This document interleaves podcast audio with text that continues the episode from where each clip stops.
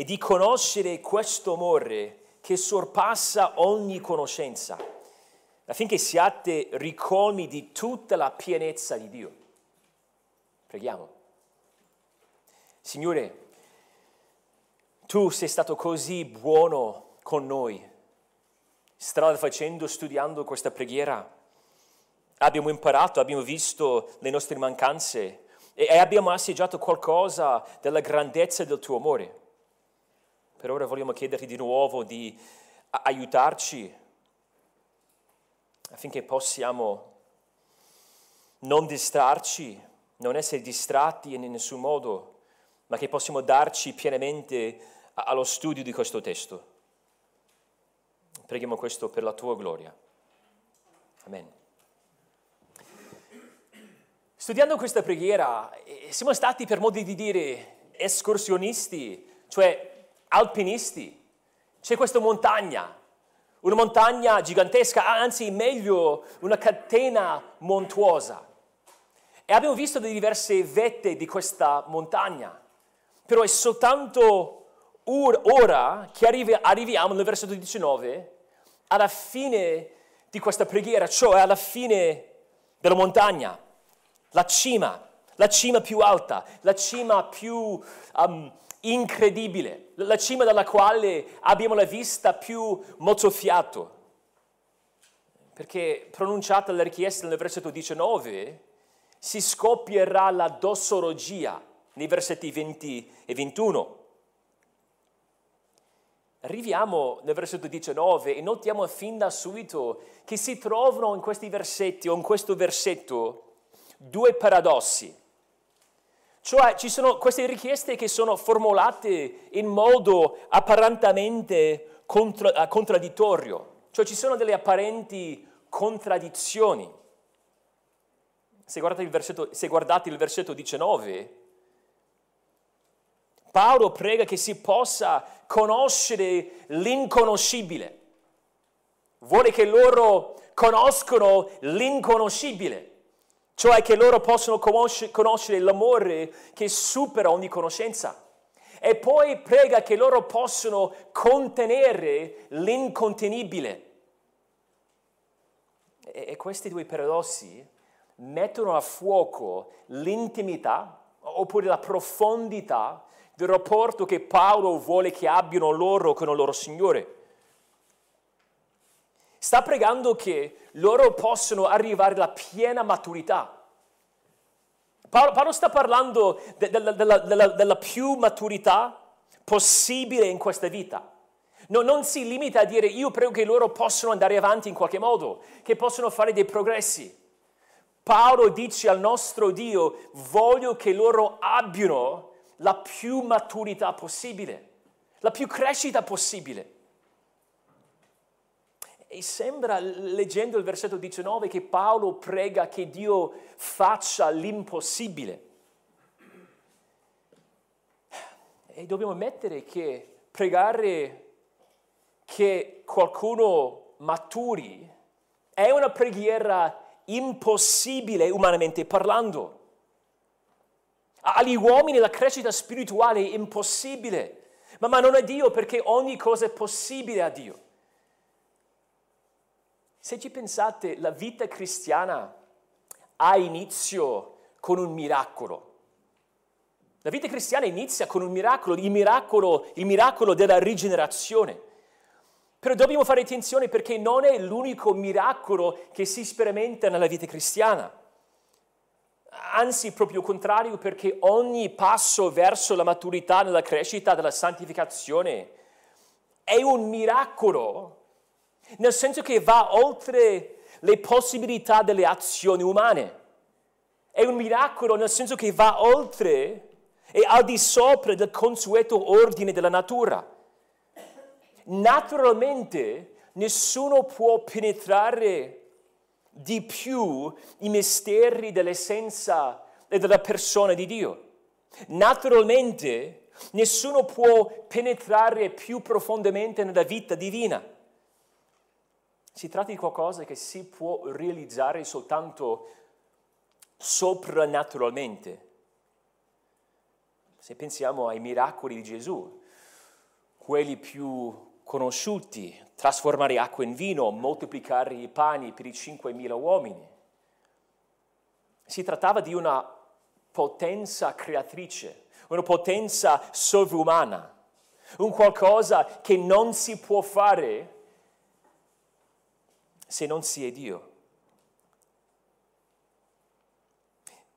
Paolo inizia questa catena di richieste, appunto pregando per la potenza nel versetto 16. Prega che loro abbiano l'intervento divino, cioè una potenza sovrannaturale, un miracolo. Ora, è, è vero che Dio si serve di, dei mezzi per farci crescere.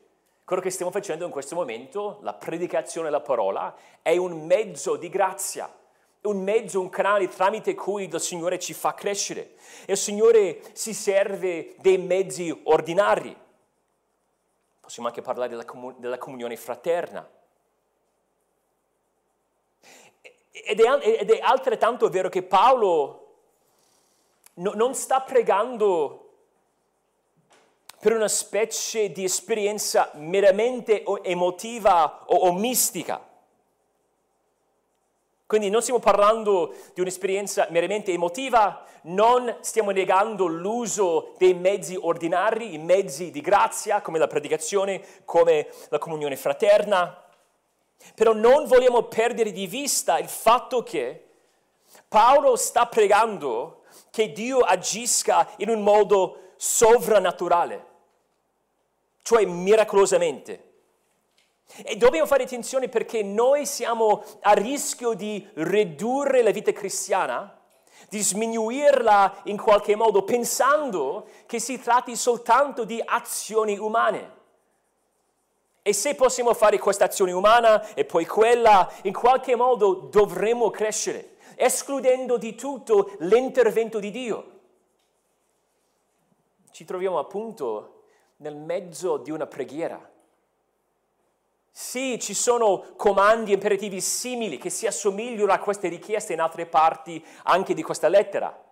Però innanzitutto dobbiamo capire che stiamo pregando che Dio possa effettuare queste cose nel nostro cuore.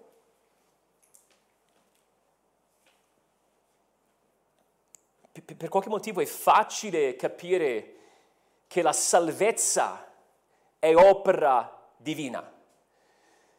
Per una volta che siamo salvati, siamo in Cristo, è facile dimenticarci del fatto che abbiamo bisogno di altrettanto potenza spirituale per crescere.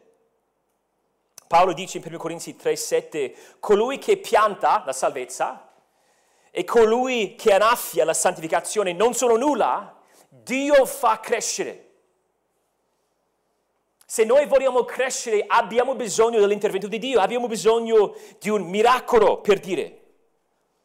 Ora non è una scusa per l'inattività o l'oziosità, si tratta di un riconoscere che l'edificazione, la maturità, la crescita è causata e opera di Dio.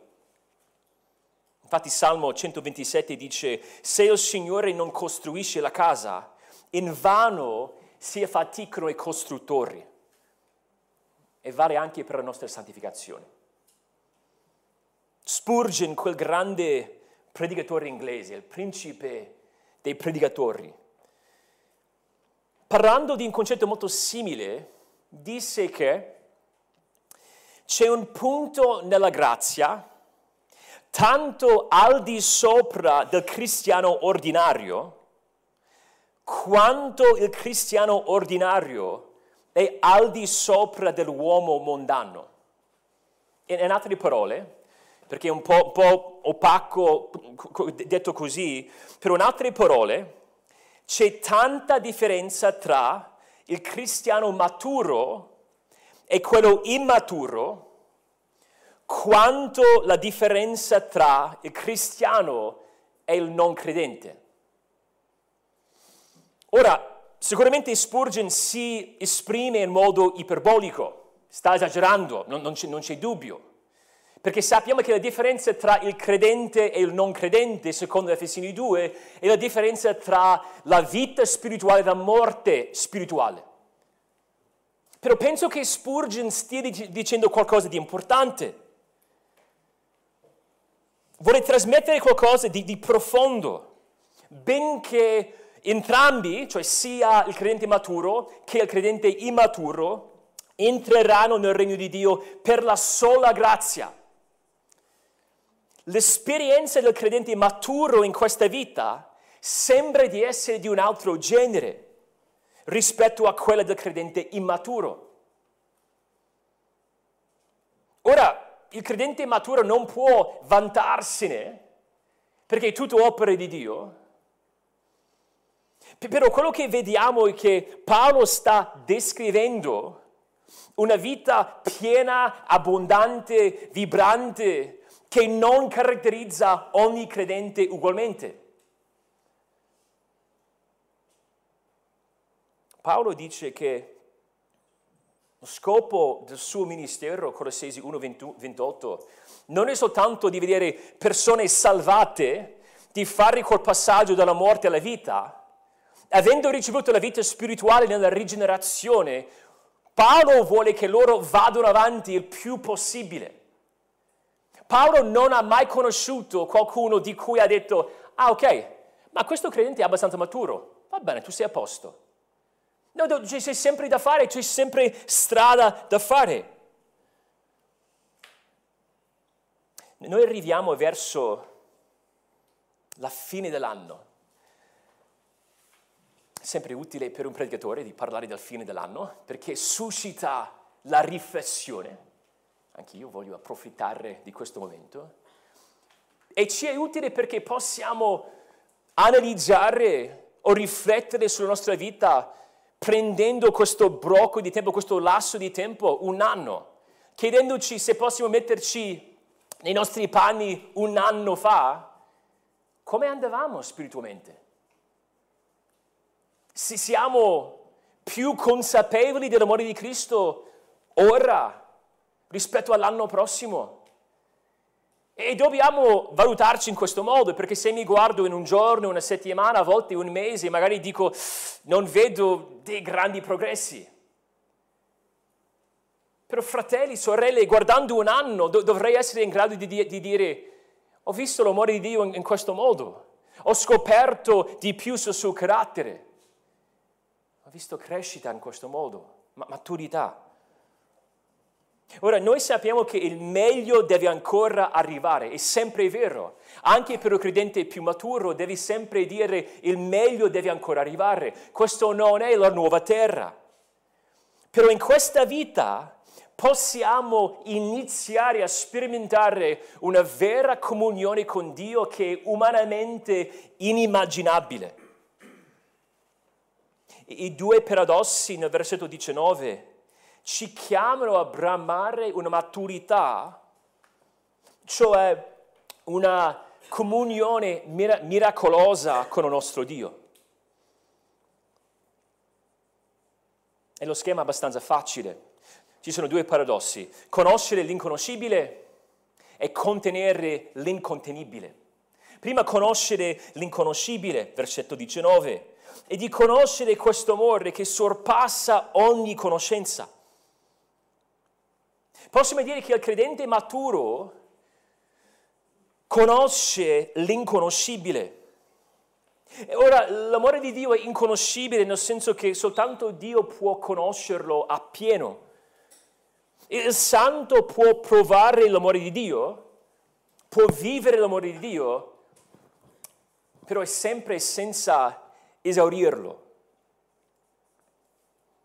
E una cosa incredibile che Ciò è vero sia in terra che, che, che in cielo. Ora, l'argomento cambia andando dal versetto 18 dal versetto 19, però cambia in modo molto sottile. Si parla ancora dell'amore, parlavamo dell'amore di Dio nel versetto 18, di nuovo parliamo dell'amore di Dio nel versetto 19, e dobbiamo ammettere che c'è, sempre, c'è senza dubbio della sovrapposizione guardando questi due versetti. Però possiamo notare qualche sfumatura diversa. potremmo dire che il versetto 18 sottolinea la vastità dell'amore di Cristo e il versetto 19 sottolinea la sua incomprensibilità.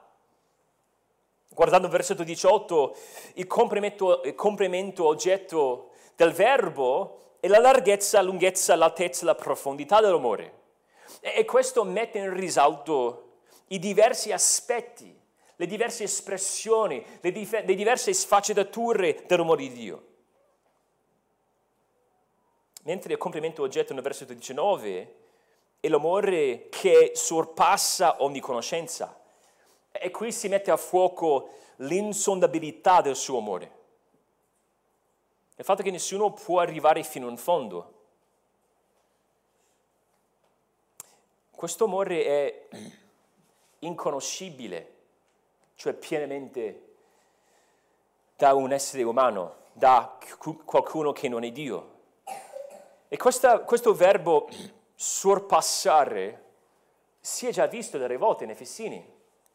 Per esempio Efesini 1,19, lì si parlava della straordinaria grandezza della potenza di Dio, con la parola straordinaria, è sempre questo verbo, sorpassa. 2,7 c'è una frase che dice l'immensa ricchezza della grazia di Dio. Quella parola immensa, è sempre questo verbo. Stiamo dicendo che il suo amore oltrepassa, eccede ogni conoscenza. In un modo incredibile Paolo sta pregando che possiamo conoscere quell'amore. E magari da, da, da, da, un canto, da una parte, vogliamo dire, ok, però non, non è possibile, non possiamo conoscerlo pienamente. Però Paolo sta pregando che possano conoscerlo sempre di più per sempre. Il santo maturo non può mai sostenere di averlo conosciuto perfettamente. E, e lo stesso vale per l'anima che è con Cristo nei cieli. Non può sostenere di aver capito perfettamente il suo amore. Nemmeno dopo la seconda ris- uh, risurrezione. Quando siamo sulla nuova terra, nei nuovi cieli, non possiamo, non potremo mai sostenere di aver esaurito il suo amore. Però notate bene che dice che va oltre, sempre nel versetto 19, sorpassa non semplicemente una conoscenza umana, ma ogni conoscenza. Allora include perfino gli angeli, serafini, creature celesti che esistono per adorare il Signore per sempre, che non dicono che è santo, santo, santo loro vedono veramente il modo in cui tutta la terra è piena della sua gloria. Però nemmeno loro sono in grado di arrivare fino in fondo. Nemmeno gli angeli.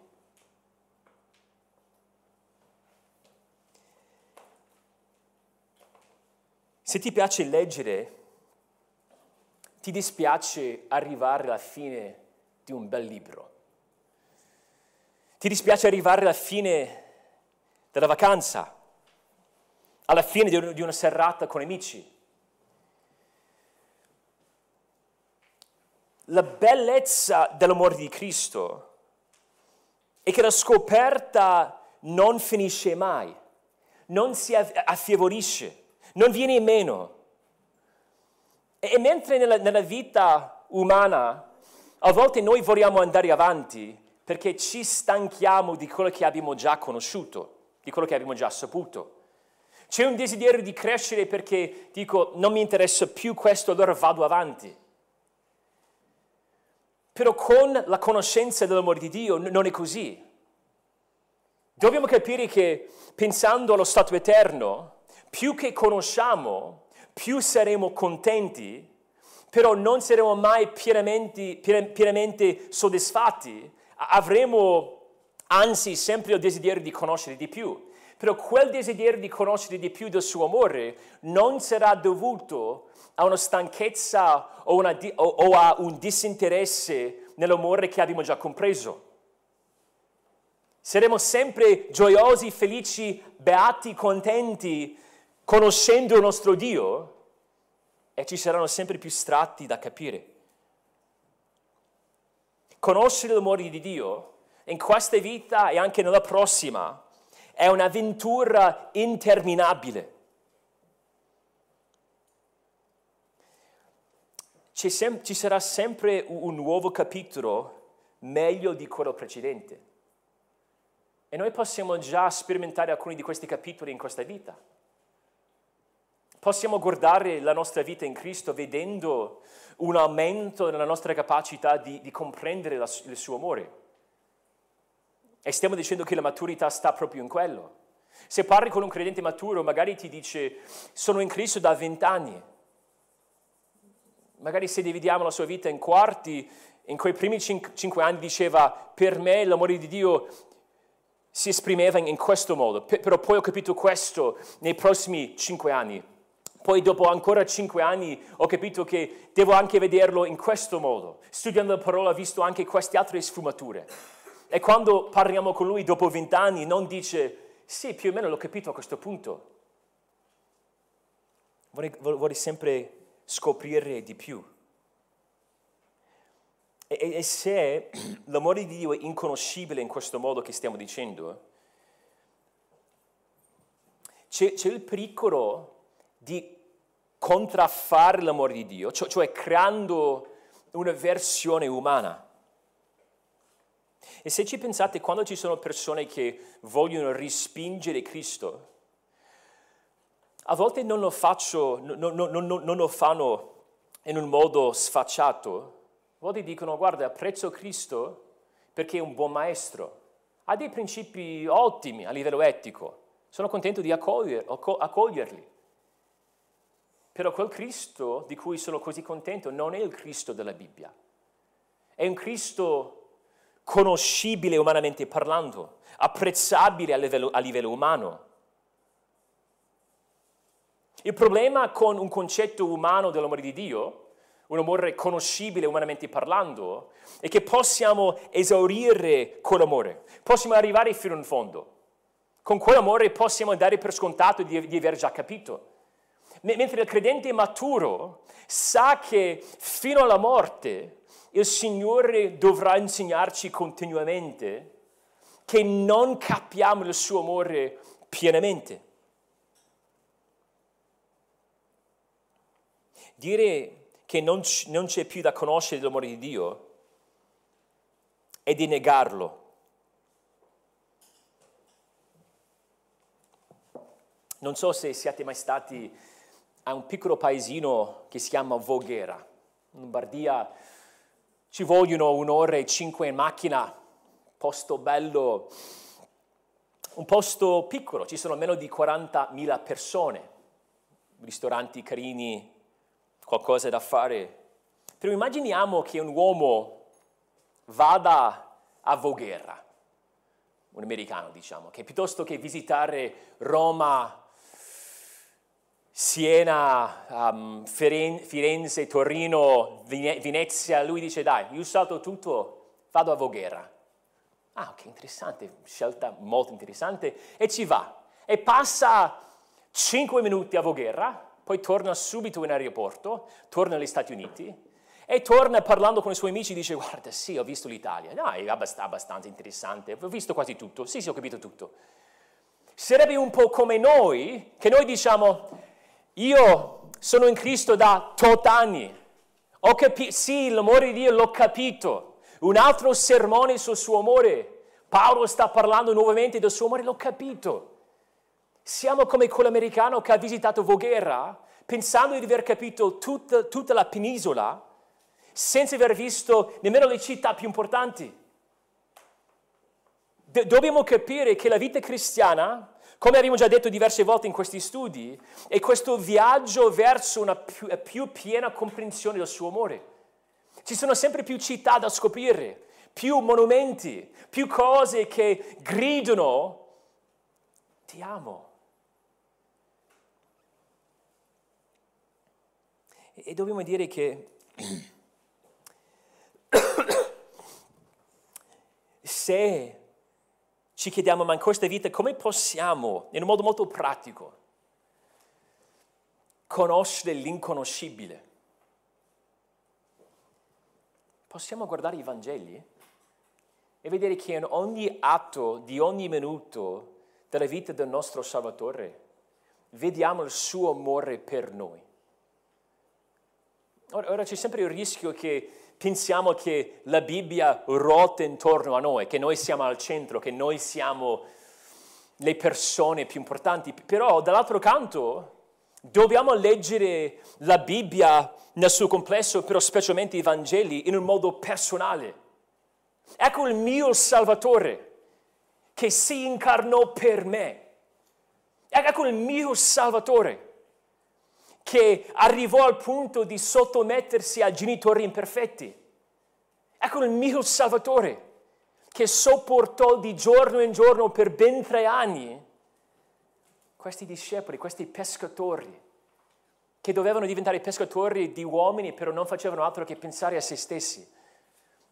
O- ogni atto che vediamo nei Vangeli è, è un atto di amore per, per noi. E l'altra cosa che dobbiamo dire è che c'è progressione in un altro senso dal versetto 18 al versetto 19 in, questo senso. Nel versetto 18 si parla di abbracciare, cioè afferrare, aggrapparsi all'amore di Dio, mentre nel versetto 19 si parla di conoscere. Ora, conoscere non esclude mai l'intelletto, noi non possiamo mai spegnerci il cervello. E coloro che dicono, guarda, vorrei una vera esperienza con il Signore viscerale, profonda, allora devo non studiare la teologia più di tanto. No, non ha capito il, punto a cui vorrebbe arrivare Paolo. Infatti tutta questa lettera è, è strapiena di teologia. Quindi quello non è una minaccia alla conoscenza dell'amore di Dio, anzi è la strada per arrivarci. Però se ci fermiamo all'intelletto, cioè alla sapienza, alla, conos- alla, alla, alla um, a, a, a una conoscenza dei fatti, sbagliamo. Va oltre. Si tratta di una conoscenza personale, una conoscenza relazionale oppure sperimentale. Viviamo l'amore di Dio. E più conosciamo questi aspetti del suo amore, le sfaccettature di cui si parlava nel versetto 18, più dovrebbe avere un impatto sul modo in cui vivo. Allora sbagliamo se leggiamo il versetto 19 soltanto in una chiave intellettuale. Non esclude mai la mente, però va oltre. Per esempio, penso che conosciate Giovanni 17. Giovanni 17, 3, usando sempre questo verbo conoscere, dice, questa è la vita eterna. Che conoscono te, è quel verbo, che conoscono te, il solo vero Dio, e colui che tu hai mandato, Gesù Cristo. Che conoscono te, ecco la vita eterna. Chiaramente non sta dicendo, ecco la vita eterna delle informazioni che accetti. Stiamo parlando di un rapporto. Infatti, se saltate a Giovanni 17, 25, ecco, Cristo sta pregando e dice, Padre giusto, il mondo non ti ha conosciuto, ma io ti ho conosciuto e questi hanno conosciuto che tu mi hai mandato. Conoscere in che senso? padre, io ti conosco. Gesù chiaramente non sta dicendo io conosco dei fatti su di te, ho saputo delle cose, ho una conoscenza intellettuale. Si parla di rapporto, si parla di intimità. Noi conosciamo l'amore di Dio in quanto conosciamo Dio stesso, conosciamo una persona. E vivere provare l'amore di Dio, possiamo dire, o sperimentare l'amore di Dio significa vivere vedendo la mano del Padre che ci guida in ogni, in ogni momento. è in qualche modo difficile per noi capire dall'alba al tramonto di ogni giorno, Dio non fa altro che amarci. Quindi vediamo di, di, giorno in giorno se arriviamo a avere questa visione, perché nel versetto 18 abbiamo parlato di prospettiva, arriviamo ad avere una nuova prospettiva e se abbiamo quella nuova prospettiva possiamo provare il suo amore, nel senso di, di sperimentarlo personalmente. Vivo ogni giorno rendendomi conto che il Padre guida ogni mia circostanza essendo convinto che lo Spirito testimonia al mio spirito che sono figlio di Dio. Ci sono momenti in cui sono colpito dal suo amore per me e non posso fare altro che ringraziarlo. È una consapevolezza del fatto che Cristo intercede per me, copre ogni mio errore, è sempre pronto ad accogliermi di nuovo, ad alzarmi, esattamente come fece con Pietro dandomi di nuovo un'altra grazia, sempre pronto a non abbandonarmi.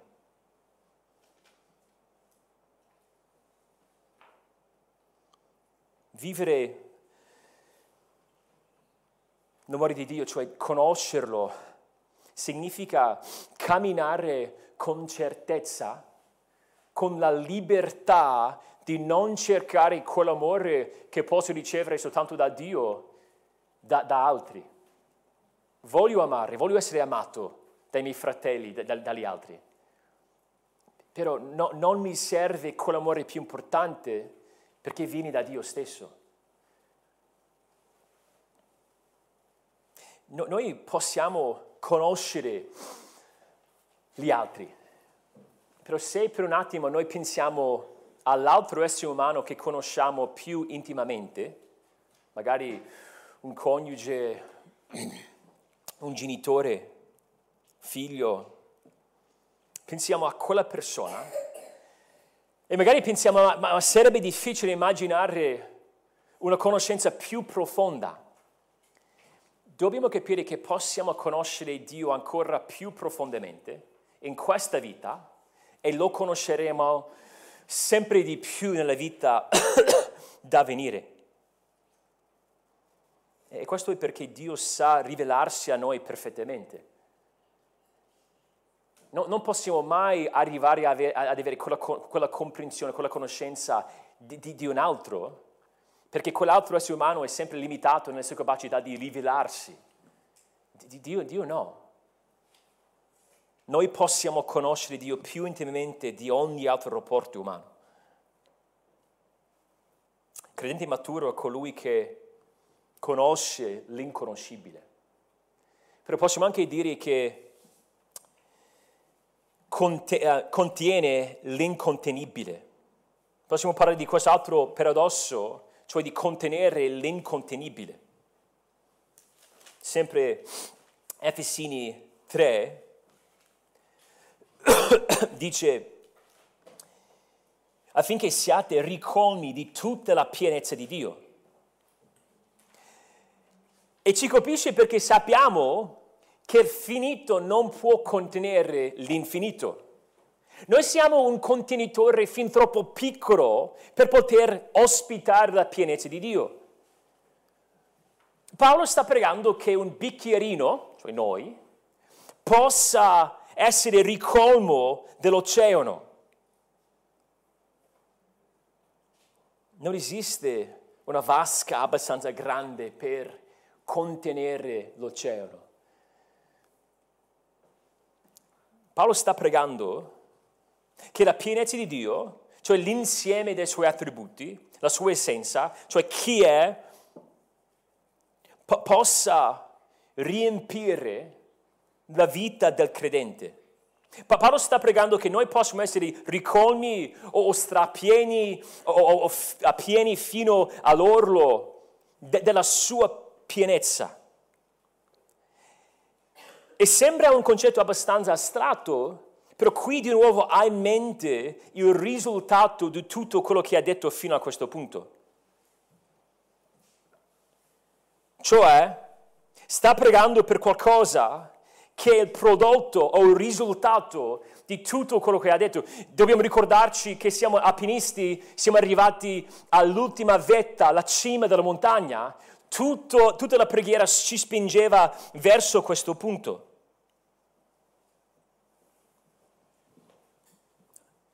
Stiamo parlando di qualcosa di umanamente impossibile.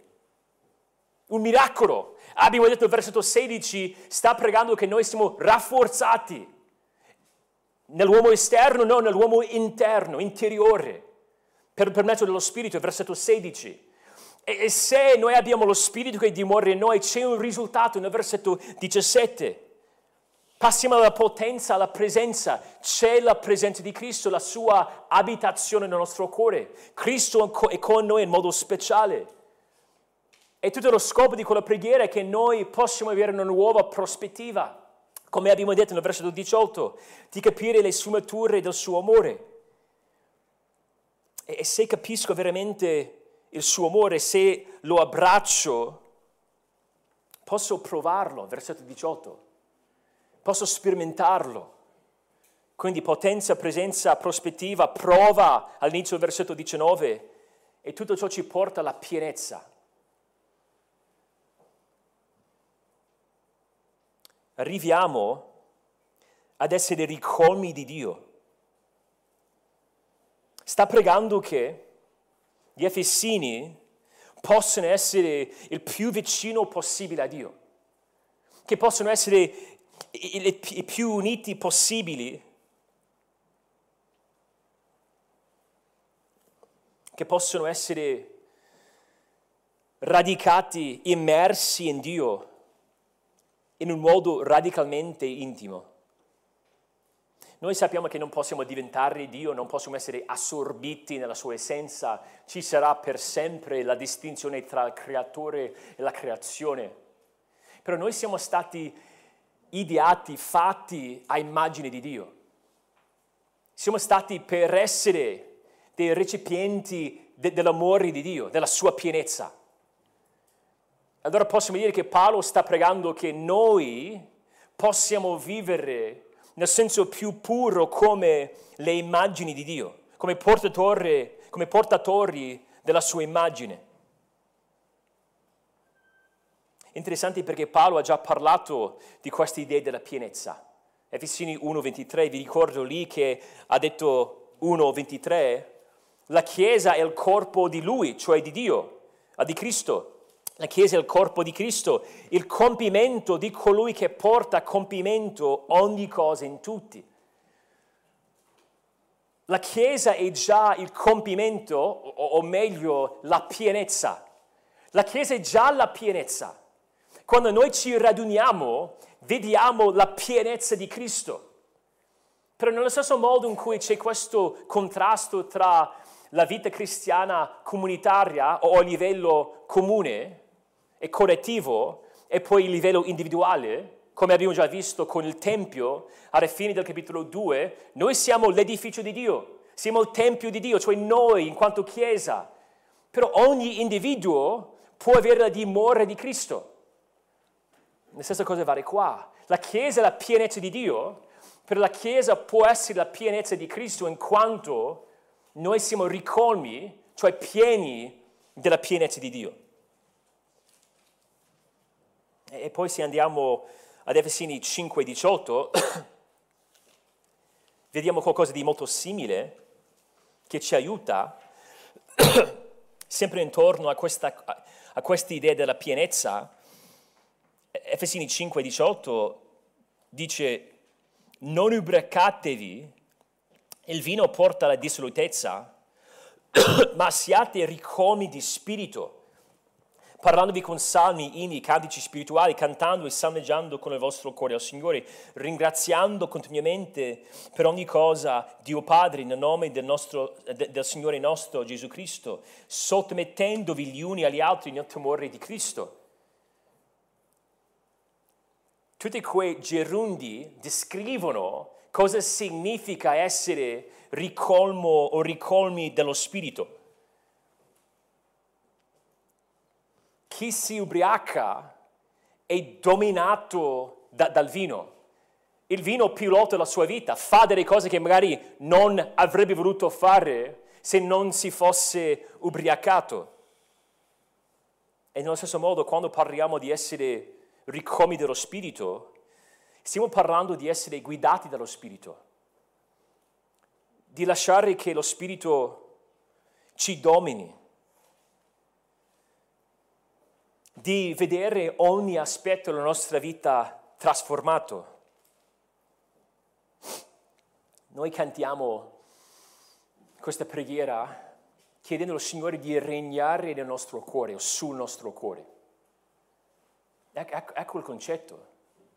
Di essere pieno di Dio significa di essere così in sintonia, in armonia con Dio, così sottomesso a Dio, che Dio regna al di sopra di ogni parte del nostro cuore, oppure della nostra anima, i nostri pensieri, i nostri affetti e la nostra volontà. Ora è vero che, tornando a 3.19, il verbo è al passivo. No, non, non, non dice pregando che si ricolmino, è qualcosa che Dio fa, è implicito che Dio che deve ricolmarli, ricolmarli di pienezza. Però dobbiamo dire qualcosa sulla traduzione di questo versetto. Allora guardate il versetto 19, mentre nella nuova riveduta dice affinché siate ricolmi di tutta la pienezza di Dio, che funziona, come abbiamo già detto, il concetto c'è, però qui la Diodati, quella vecchia, ancora, va, va ancora meglio perché dice questo, dice affinché siate ripieni ed ecco la cosa importante, importante, fino a tutta la pienezza di Dio. Infatti la, la preposizione greca non è di, ricolmi di, è ricolmi fino a tutta la pienezza di Dio. Quindi sta parlando dello scopo del, del nostro essere ricolmi. È vero che Dio che ci um, ricolma della sua pienezza, sappi, quello, quello è un concetto vero, ed è in questo versetto, però questo versetto sta dicendo ancora qualcos'altro. Lo scopo della nostra pienezza è quello di arrivare alla sua pienezza. Cioè noi siamo ricolmi, Dio ci rende pieni, ripieni, però andiamo comunque sempre verso la sua pienezza. E se la sua pienezza è lo scopo, dobbiamo capire che è una meta irraggiungibile. Non possiamo contenere completamente tutto quello che è. Ora è interessante perché nella Bibbia c'è un, bramare che è, è perfido e idolatra. Un bramare è quello che il Signore non ci ha promesso. Infatti c'è un'immagine in Proverbi 30 incredibile, dice non ci dovete andare, però questo è Proverbi 30, 15, 15 16 la sanguisuga ha due figlie che dicono dammi, dammi. Ci sono tre cose che non si saziano mai, anzi quattro che non dicono mai basta. Soggiorno dei morti, il grembo sterile, la terra che non si sazia d'acqua il fuoco che non dice mai basta. Un fuoco che divampa, che distrugge e non dice basta. E esiste anche nel nostro cuore, desideriamo le cose sbagliate e non siamo mai soddisfatti. Anche se noi siamo strapieni di una certa cosa, a volte lo bramiamo di più nel senso peccaminoso. Qui Paolo sta dicendo che il credente maturo, iniziando in questa vita in un modo imperfetto, andando avanti nella vita futura in un modo perfetto, e ricolmo della pienezza di Dio, però non si ferma a quel punto perché quella sua pienezza, quella sua abbondanza non fa altro che portarlo a desiderare sempre di più di essere ricolmo. Possiamo parlare di una santa dissoddisfazione. Da un canto il, il credente maturo è sempre soddisfatto in Cristo. E questa è una cosa che si vede in Filippesi 4. Ci potete andare, Filippesi 4.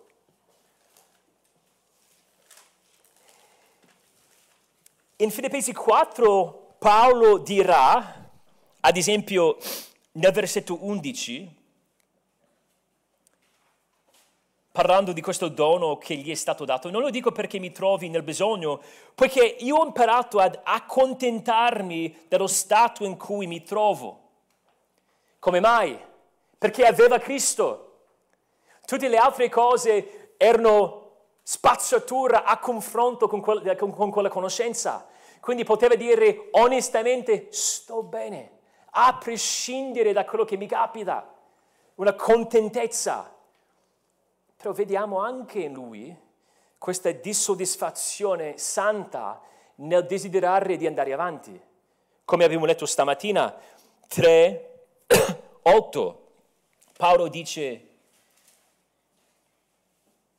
anzi a dire il vero ritengo che ogni cosa sia un danno di fronte all'eccellenza della conoscenza di Cristo Gesù, mio Signore, per il quale ho, rinunciato a tutto io considero queste cose come tanta spazzatura al fine di guadagnare Cristo, ecco lo scopo. Poi dice nel versetto 10, tutto questo ha lo scopo di conoscere Cristo. Ecco quello che voglio. Quindi a- abbiamo questo ibrido impressionante, un intreccio tra sono soddisfatto in Cristo. Per mezzo dello Spirito, grazie alla dimora di Cristo, sono ricolmo della sua pienezza però voglio andare avanti fino a raggiungere la sua pienezza. Cioè per sempre, non mi stanco mai, non mi arrendo mai, perché c'è sempre più da capire. E sappiamo che questo testo in Efesini ci proietta anche verso l'eternità. Abbiamo parlato diverse volte di Sisifo, un personaggio omerico che mi piace molto, e sapete, penso ormai il, il mito, il mito intero non ci importa, però la punizione di Sisifo è la cosa affascinante, la cosa di cui si parla. Sisifo fu condannato, di dover affaticarsi per portare un sasso enorme dalla base alla cima di un monte. E come sapete, ogni volta che raggiungeva la cima, il masso rotolava giù dal monte e poi Sissifo, tutto sudato, doveva ricominciare da capo, risalire tutto, senza mai riuscirci. Un compito continuo, senza mai fare i progressi. Ecco il crudele destino eterno di questo uomo, di questa creatura. Se noi pensiamo al mito di Sissifo, dobbiamo capire che il nostro futuro in Cristo sarà propriamente il contrario. Ogni nostra fatica che non sarà fatica, ogni nostra opera, ogni nostro pensiero, ogni nostra azione nello stato eterno ci porterà a conoscere più pienamente Dio. Però questo desiderio di salire il monte, per così dire, non sarà un desiderio provocato dalla mancanza. Noi di solito cerchiamo di capire delle cose dalla mancanza. Devo conoscere più dell'amore di Dio perché mi manca qualcosa. Dobbiamo capovolgere tutto quello perché noi saremo perfettamente ricolmi della sua pienezza, desiderando sempre di capirla più pienamente. Ogni nostra azione non sarà uno spreco però sarà proficua, sarà appagante. E questa è una cosa incredibile. Se Sisifo doveva iniziare da, da capo continuamente, noi non dovremo mai iniziare da capo. Me- meglio, non faremo mai un passo indietro. E se noi pensiamo alla nostra vita cristiana attualmente, facciamo dei passi avanti. Però ci sono dei momenti in cui facciamo anche dei passi indietro per allora non ci sarà nessun passo indietro, soltanto avanti.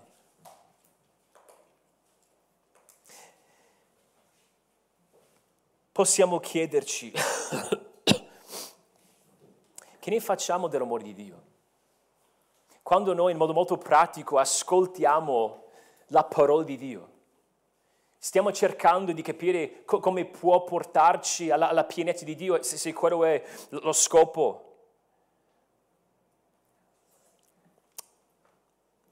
Come possiamo valutare il nostro cuore? Il credente immaturo conosce un amore umanamente conoscibile, contiene una pienezza contenibile, però la vera maturità è un miracolo, perché il credente maturo conosce l'inconoscibile e contiene l'incontenibile. Signore, vogliamo ringraziarti per la tua parola che possa colpirci stamattina. Oh Signore, tu conosci le nostre debolezze, tu conosci quanto siamo propensi a dimenticarci facilmente della tua gloria. Facciamo dei passi indietro, un momento abbiamo pensieri eccelsi e poi ci tuffiamo nelle banalità senza nemmeno pensarci. Aiutaci, Signore. Vogliamo conoscere questa maturità, vogliamo vivere per conoscere. Padre, prego che tu possa benedirci in ogni modo,